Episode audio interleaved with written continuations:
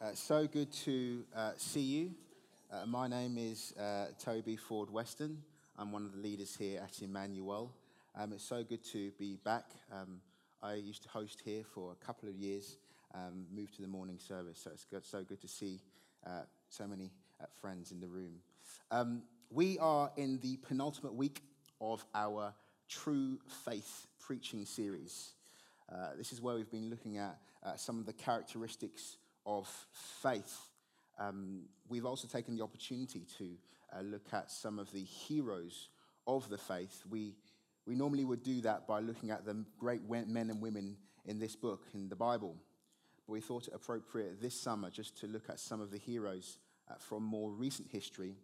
So we'll continue on in doing that today. Um, the, the subject specifically for our consideration is Can my faith make me brave? Can my faith make me brave? So I'm going to pray, then we'll get to work. Heavenly Father, I thank you so much for Jesus, your Son. I thank you, Lord, that He is here. I thank you that He is real. I thank you, Lord, that He is good. And I just pray, Lord Jesus, would you be famous uh, through our time together this evening? In Jesus' name. Amen. Amen. I'm going to start off by asking you guys a question.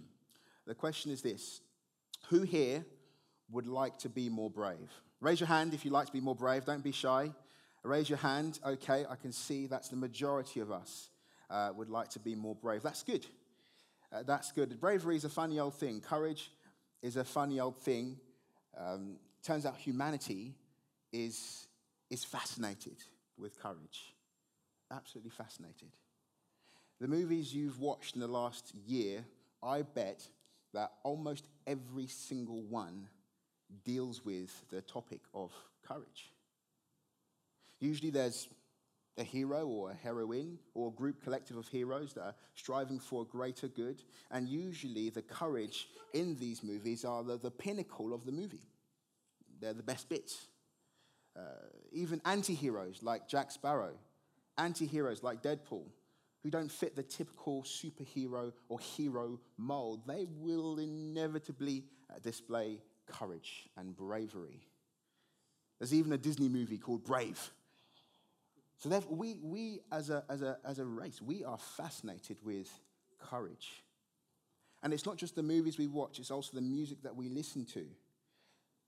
I don't know what radio stations you listen to. Maybe it's Radio 1, Radio 2, Capital, One Extra, Kiss, whatever it is. It doesn't take long before you encounter a song that talks about courage. It may be called courage, it may be called bravery, it may be called strength, it may be called even faith. Whatever it's called, ultimately the heart is the same. We're fascinated with it in our music. One such example uh, came last year. Um, for me, it's probably the quintessential song about bravery. Some of you may have heard it. It's called This Is Me. It came from the movie The Greatest Showman, and it talks about uh, bravery. And because I love you, I'm not going to sing it.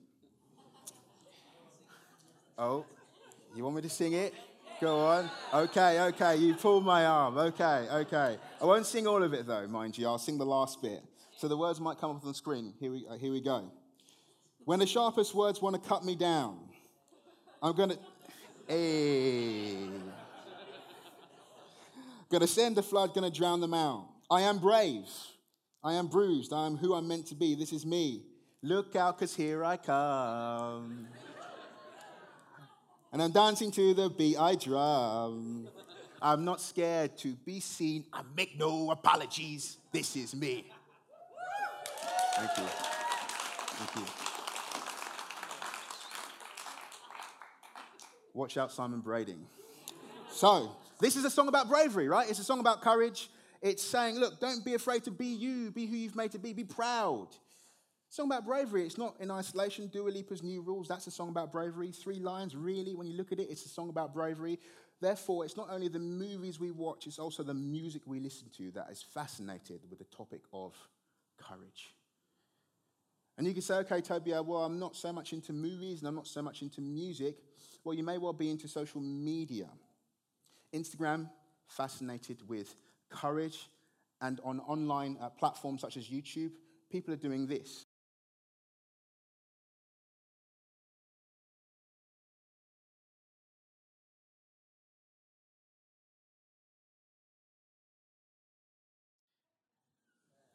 That is not why God created humanity.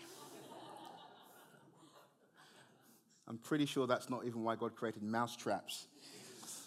But the reality is this you know, you know, YouTube is filled full of that. Filled full of it. Why? It, it's, it's brave. No one can doubt. What he did was brave. I mean, I wouldn't do it, it, and to be sure, it's stupid. But it's brave. People like watching these videos of people doing brave, daft things. Uh, I looked at the analytics on this, and last time I looked, there was 130,000 views. I looked into the YouTube analytics to see who, just who was viewing this video. It said 50,000 of those views came from me because I love it. I watch it morning, I watch it in the evening, I watch it before I go to bed. It actually just makes me laugh, it cracks me up. He's funny. But that's the reality that humanity is fascinated with courage. So whether it's the movies we watch or the music we listen to or media, we love to express ourselves by showing courage. And you may say, okay, I'm not into all of those things, Toby. I, am just not, I'm not into it. I say, okay, maybe you're into art. This is one of the most famous pictures of all time. It's by Rembrandt. It's called The Night Watch. By Rembrandt. It's called The Night Watch. It should come up in just a moment. And what it depicts is a group of mighty men, a group of brave men who at any time were, were ready and willing and able uh, to defend the city against enemy intruders. It's a picture of valor, it's a picture of bravery. And you might say, okay, Toby, well, that's just one picture. That could be in isolation. Well, if you're like me and you've had the privilege of going to the Louvre, uh, the biggest art gallery in the world, it's in Paris. I do strongly recommend you go. It's an amazing day out. Uh, the art gallery, it's, it's filled with pictures of courage. I go so far as to say that the number one category of painting in the Louvre are pictures of courage and bravery. Whether it's pictures of battles, whether it's wars, whether it's heroes, whether it's heroines, whether it's even people that weren't very courageous or weren't very brave but are being depicted as being courageous and brave, there are, it is not an exaggeration to say that there are hundreds of these pictures.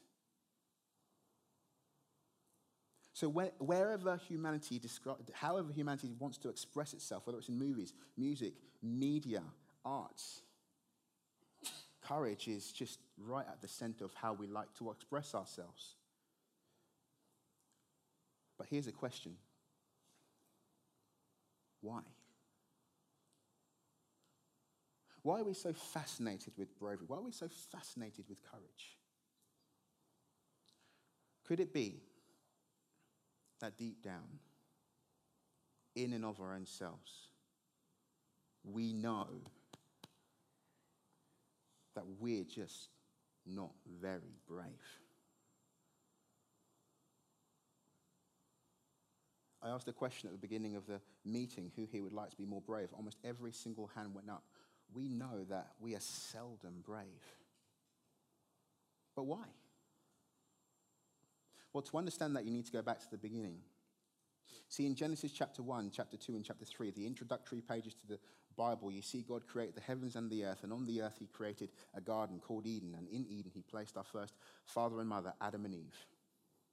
And he gave Adam and Eve um, great dignity and great responsibility to really rule and reign on the behalf of God. God also gave them a command and said, Look, you guys can eat from the fruit from any tree in the garden. And there would have been thousands of trees, maybe even millions of trees, but there's only one tree that you're prohibited from eating the fruit from. Many of you will know the story. The devil, Satan, the enemy of God and the enemy of humanity, infiltrated the garden and began a dialogue with the man and woman. Through this conversation, Adam and Eve, that they ate of the fruit that they were forbidden to eat, and sin entered the world. And sin is like a cancer, an aggressive cancer that spreads quickly. And so far, sin has affected and infected all things.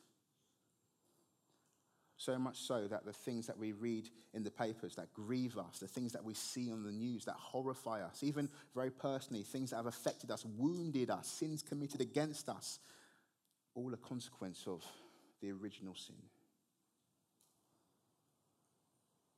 And as a result of the original sin, uh, the Bible talks about all humanity being born in Adam. In Adam. What does that mean?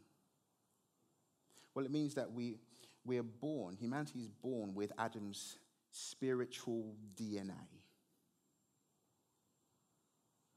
And Adam's spiritual DNA was that of weakness, that of futility, that of cowardice. And therefore, we're born into this. And as humanity, we, we are affected by it. And it's not just affected us as in hu- human beings, actually, it's affected, sin has affected the whole created order. And sin leads to death. This is what it says in the Bible. In Romans 5, it says this Therefore, just as sin came into the world through one man, that's Adam just as sin came into the world through one man and death through sin, so death spread to all men because all sinned. We don't look back and just blame Adam because we are complicit in the sin. We are sinners by nature and by choice. We, we have chosen this way. And you might say, hang on a second, Toby, you, you mentioned that uh, we're, we're not really brave. Humanity isn't really brave. But I know people. I know people that have performed great acts of bravery. Even, even at times myself, I, I, have performed brave acts, right? So you, you, can't say that we're, we're all, none of us are, are brave. What's a good point? The Bible says that God created us, humanity, in his image, which kind of means that human beings, all human beings, whether you're Christian or you're not a Christian, whether you're great or whether you're small, we're all image bearers of God, which, which kind of means we're kind of like Him. Which means we're, we're capable, by virtue of whose image we're created in, of, of acts of bravery. So, what I'm talking about is the default. I'm talking about the day to day. We're all born into Adam. And one of the consequences, one of the most profound consequences of the fall, fear.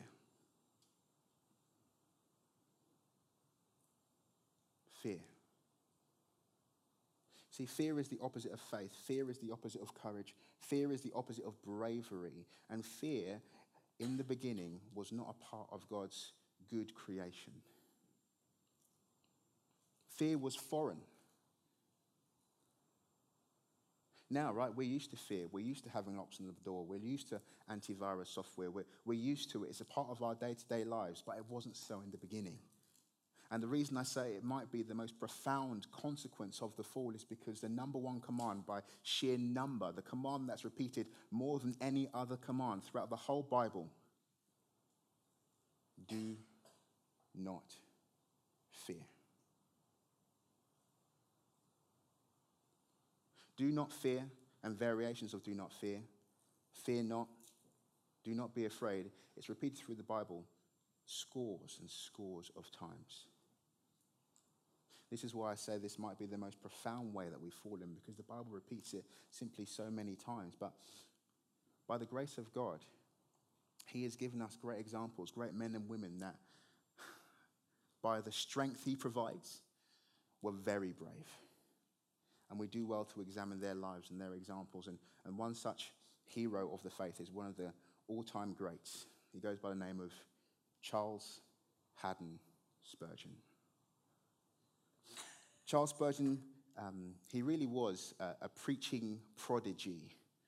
Uh, his nickname was, uh, the, is the Prince of Preachers. Imagine preaching about the Prince of Preachers. He, he, was an Englishman. He was born on the 19th of June, 1834. Uh, he got saved at 15. He started preaching at 16. He started full time ministry at 17. And by 20, he had already preached over 600 times. He, he started preaching the gospel of Jesus in his, in his church, and the attendance doubled. He then went to the New Park Street Church in London, and the attendance when he arrived and started preaching the gospel of Jesus was 200. Within one calendar year, it, it rocketed to 1,200. He then would m- move on to the Exeter Hall in London, capacity 5,000 people. At 20 years old, Charles Spurgeon was preaching to 5,000 people every week the gospel of Jesus. There'd be traffic jams, not just outside the front of the church, but throughout London because so many people wanted to hear the gospel through the lips of Spurgeon. He then moved on to the music hall, the Royal Surrey Gardens, capacity 12,000 people. As a 22 year old, Spurgeon was preaching to 12,000 people every week. At 23, Spurgeon preached to the largest crowd of his day 23,000 people. Some of you will be Brighton and Hove Albion fans. The Amex just down the road. Capacity 30,000 people. Spurgeon was gathering those sorts of crowds, but in the mid 1800s, preaching the gospel of Jesus Christ. Spurgeon, the man, he was a, a Baptist, he was a Calvinist, he was a, a man of depth, and by which I mean he was incredibly theological. He loved the Bible, he loved the deep things of this book, he loved to meditate on it and understand it. But he wasn't just a, man with a book in his nose, he was a man of depth, but a man of breadth, in that he was an evangelist. He had a unique gift from God to be able to make these tricky and difficult truths from this book accessible and understandable to the common man. Spurgeon also had a relentless work ethic. It's a famous uh, work ethic. He would typically work 18 hours a day. That's 10 hours more than I would work on Tuesday. 18.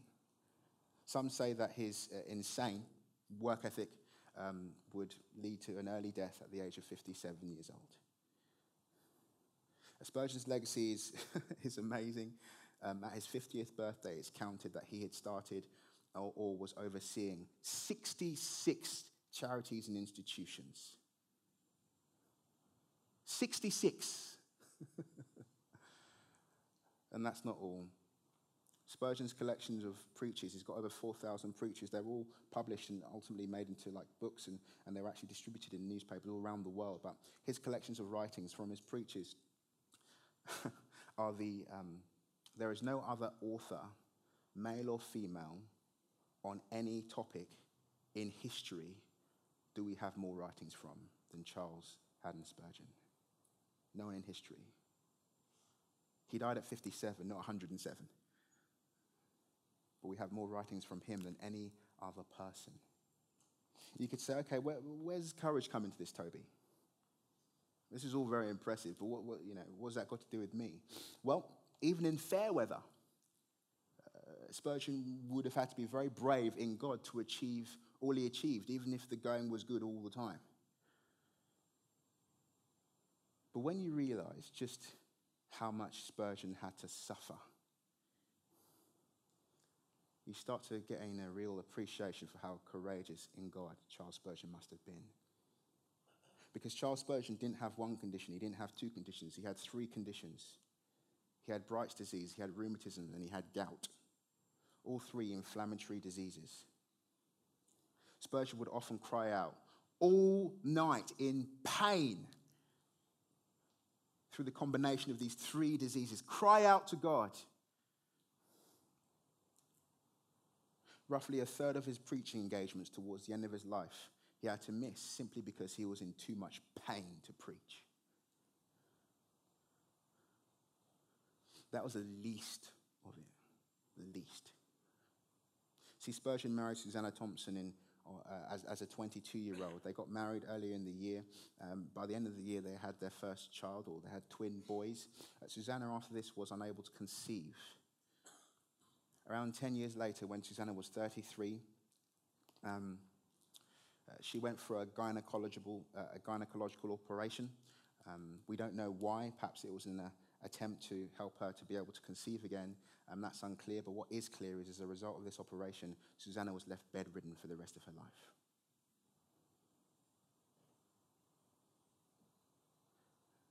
Susannah would never walk again. But there's more.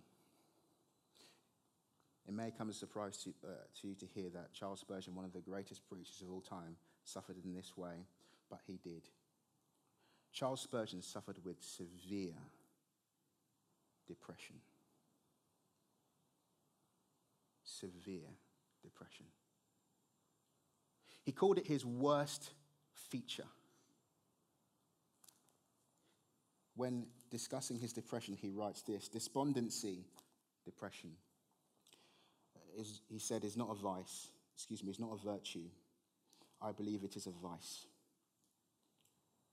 I am heartily ashamed of myself for falling into it. But I am sure there is no remedy for it like a holy faith in God.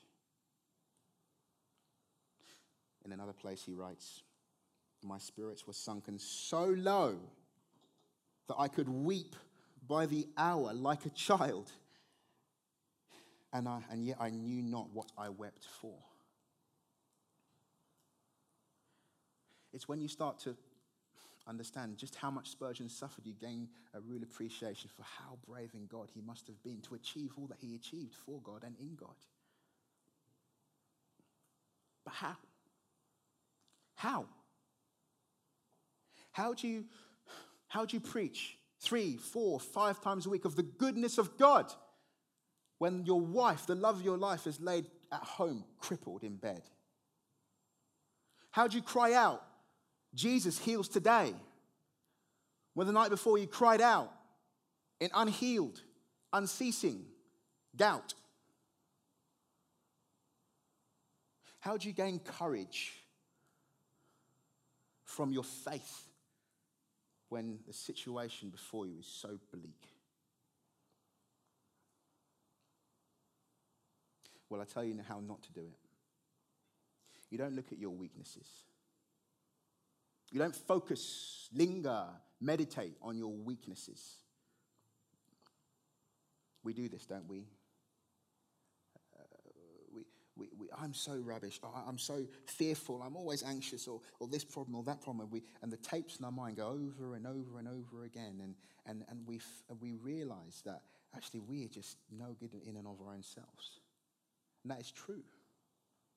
And it's appropriate to confess our weaknesses and, and, and, and, and, know our weaknesses. That's right, but we don't stay there. You see, the result of this thinking and the result of just continually meditating on how cowardly we are and how fearful we might be is more fear, more anxiety, less courage, more hopelessness. Because in and of our own selves, there's, there's no life here, there's no, there's no hope. Okay, Toby, so I don't look at my weaknesses. So I look at my I look at courage, right? I, I look at courage. Let me focus on courage. Think positive thoughts. Well, we don't do that either. Why? Well, well, courage isn't an end to itself. It never is. It never has been. It's, it's not possible. No one has ever said, I want to be more courageous to be more courageous. I want to be brave for the sake of being more brave. No, no, no, no, no. You're brave. You have something that you value, something that you love, something that you stand for, something that you believe in and the byproduct is courage. That courage comes for this, for the greater good, for the greater cause. So, therefore, to focus on courage itself is to focus on the product. It's not an end to itself. I asked at the beginning who here would like to be more courageous. The majority of us put our hand up. What you're really saying, if you put your hand up, is not so much that you want to be more courageous, but you want to find a cause that's worthy of you, that might inspire courage. Okay, Toby, I want to find a cause. Well, I'm paralyzed by choice, right? There's so many good causes out there. Where, where, where do I begin?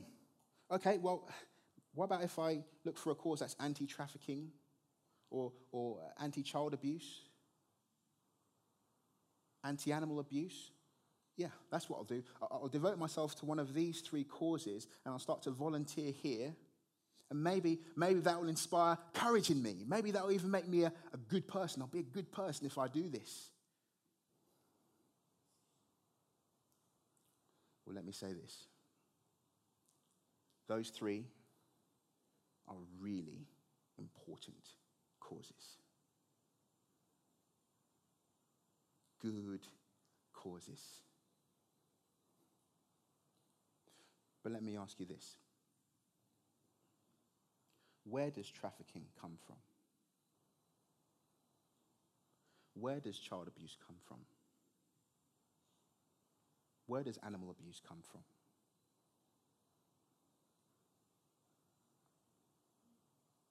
Adam. Adam. As a result of the sin that entered the world, sin has spread and affected and infected all things. And some of the fruit of that sin are those three horrific situations. Therefore, the greater cause than the good causes of anti trafficking, anti child abuse, anti animal abuse, the greater cause would be the cause that sets people free from the power of the sin that causes these fruits. And the greatest man would be the man with the key. This man is Jesus Christ, Son of God. And this cause is helping people find their way back to God. See, when we look at Jesus, we see the most brave man there has ever been. And, and not for his own sake, but for you. Jesus knew from a young age he would go to the cross. He knew what a Roman crucifixion would entail. He knew the horrors. But he said, No, no, no, I will set my face like flint towards my goal.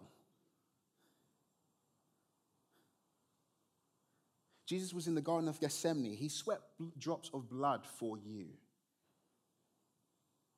In the first garden, in Eden, where Adam failed the test, Jesus, the second Adam, the true and better Adam, passed the test, saying, Not my will, but yours be done. Jesus went to a mocked up trial for you. Jesus was scourged for you. You know, the scourging, uh, the instrument that was used is an instrument called a flagrum. And the flagrum was like a heavy leather belt, um, but it kind of was like a, a cat of nine tails in the sense that from this one belt came many belts. And on the end of those belts um, were pieces of bone and pieces of metal and the purpose of the, the flagrum is as it was being plunged into Jesus, the, um, the pieces of bone and metal would cinch into the flesh, shredding the flesh and exposing vital organs.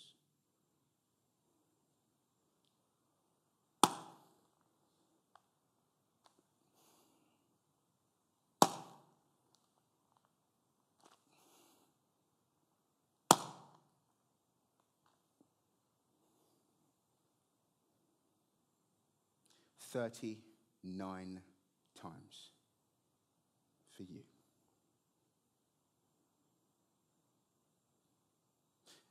Many people didn't survive the scourging. Jesus survived the scourging, but the Bible says that he was marred beyond human recognition. He didn't even look like a human being anymore.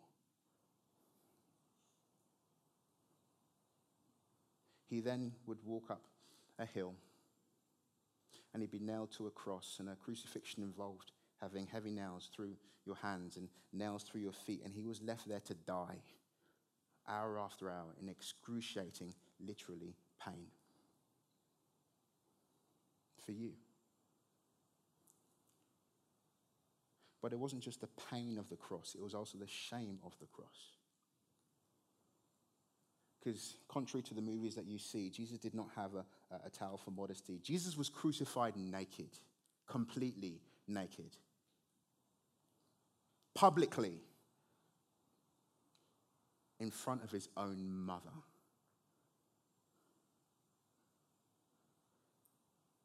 And at any time, Jesus could have called down 12 legions of angels. 12 legions of angels. It says so in Matthew 26 53. He could have called down thousands and thousands and thousands of angels, and they would have come down like lightning to help him, to help God's Son. But he said, No, I will not. How else will the scriptures be fulfilled? How else would humanity be saved? How else will they come out of Adam? Jesus said, No. I will be a man. I will take responsibility for them. I will be brave for my people. Jesus was obedient to death, even death on a cross. Therefore, God has exalted him and given him the name that is above every other name. That at the name of Jesus, every knee will bow in heaven and on earth and under the earth. And every tongue will confess Jesus Christ is Lord to the glory of God the Father. Praise God for Jesus. Jesus died this death for you. He was the brave one, not you. He was the brave one for you. We deserved the punishment that he received. But instead, there was the, he became our substitute. And it's only if you put your faith in Jesus that it's active for you.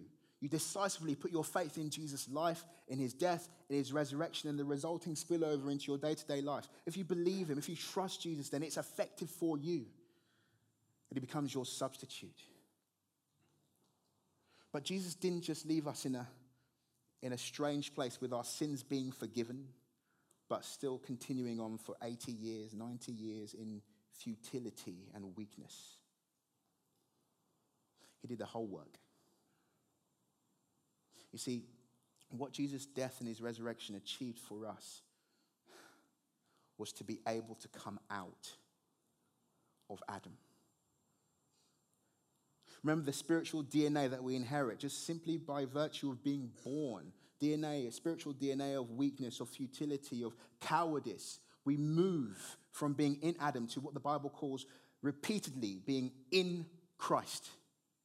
And we inherit not Adam's DNA, but Christ's spiritual DNA of power, of love, of self control. We become new creations when we become Christians. The Bible says the old has gone, the new has come. And therefore, we become children of God. And we are no longer slaves to fear as a result because we are new people, we're new creatures, we have new spiritual DNA. This is what it says in 1 Corinthians 15 22. For as in Adam all die, so also in Christ shall all be made alive. Praise God for Jesus. and the more you look at this, the more you stay on Jesus and the gospel, and the more you you gaze upon him and you linger and you abide. And the more you, you understand that you're not the hero, it's not about me, it's not about you, and oh, I'm so weak, or I'm so this, or I'm so that. The more we look at him and his bravery and his courage, the more brave we find we become. When we, when we stay on him, the consequence is courage. Let me put it to you like this. If you go into a swimming pool, if you stay in the waters for long enough, if you stay in the waters for long enough, consequence, it changes you. You begin to get wrinkles on your fingers. Abiding, staying, remaining in the waters causes you to change. If you abide, remain, stay in Jesus and on the gospel, consequence, you become more courageous. You stay in the waters, consequence, change. Stay in Jesus, consequence, courage, amongst other things. And you get transformed into his likeness increasingly from one degree of glory to another. This is good news. And, and there's a response to this. There's a, there is a response. I understand it doesn't depend on your courage or your lack of courage depends on Jesus' courage and that courage being given, imputed, given to you as a free gift through faith alone. However, if you do believe in this, well, you want to walk with God, you want to walk with Jesus, and, and you want to take steps of courage, you want to trust God and take risks. And, and, and so, what I would say is everyone here has a courageous next step. Jesus, is, Jesus, Jesus will be encouraging you to take your courageous next step. What's your courageous next step? For some of you here, it might be to forgive somebody. Even as I've said that, there's been a, a, face that's flashed up in your mind or a name that's flashed up in your mind. That's the person. That's the person you need to forgive. That, that, takes, that takes courage.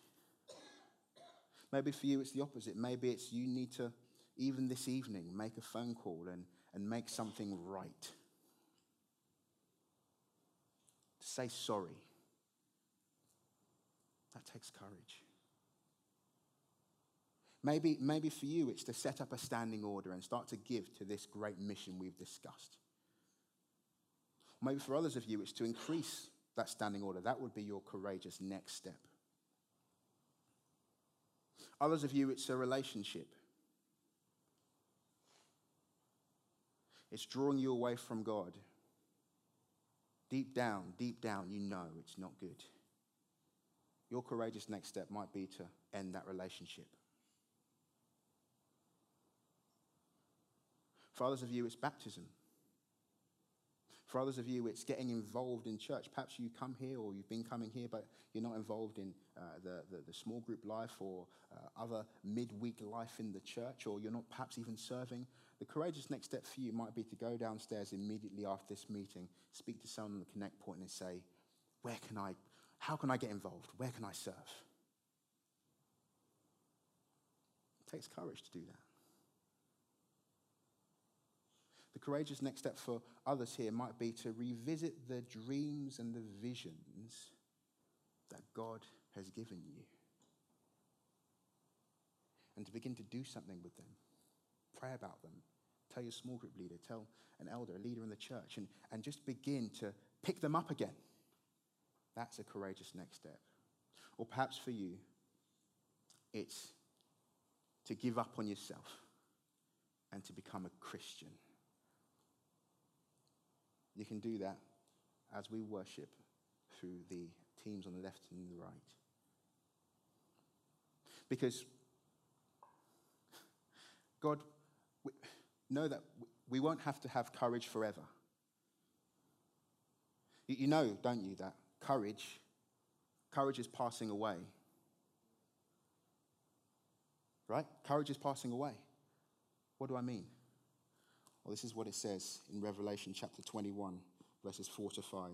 This is speaking of God. He will wipe every tear from their eyes, and death shall be no more.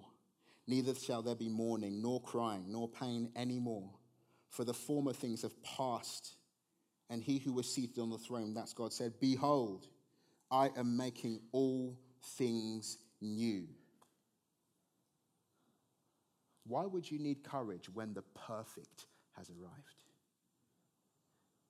Jesus will return and he will make everything right. He will set everything straight, and out of heaven would come heaven, which will be like a bride prepared for her groom on the wedding day. And those who have decisively put their faith in Jesus in this life will enter, and we will enter a kingdom that is completely new, a kingdom where there is nothing to be afraid of, meaning that while we will have love, we won't need courage. Because in the beginning, it was very good, humanity and the world was good but in the end, it will be perfect as God makes all things new. Which means there will be no more trafficking, there will be no more child abuse, there will be no more animal abuse. There'll be no more prisons. There'll be no more hospitals. There'll be no more police stations. There'll be no more paracetamol. There'll be no more plasters. There'll be no more locks. There'll be no more antivirus software. There'll be no more stress, no more strain, no need for cash, because the former things have passed away. And God makes all things new.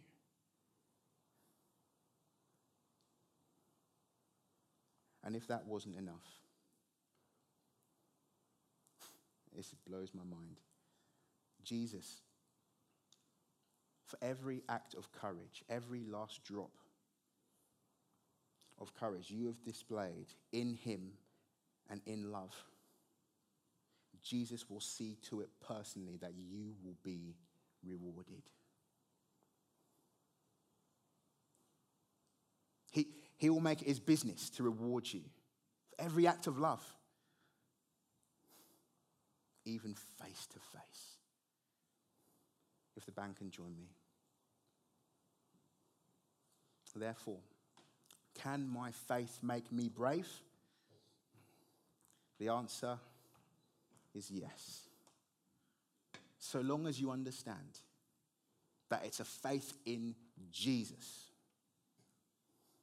And as you focus on Jesus and his perfect love that casts out fear and his peace that surpasses all understanding, you begin to become increasingly more courageous. Not for your sake, but for His. And that to me is very good news. Let's pray. Heavenly Father, I thank you so much for Jesus. He has made all these things possible for us. Oh Lord, we are so thankful to be the recipients and not the heroes. Lord, I just pray you'd help my friends here take the next uh, courageous step in lieu of your great courage. And I pray, Lord, that as we gaze at you, we would indeed be transformed into your likeness and grow in courage for your great cause. In Jesus' name, amen. Amen.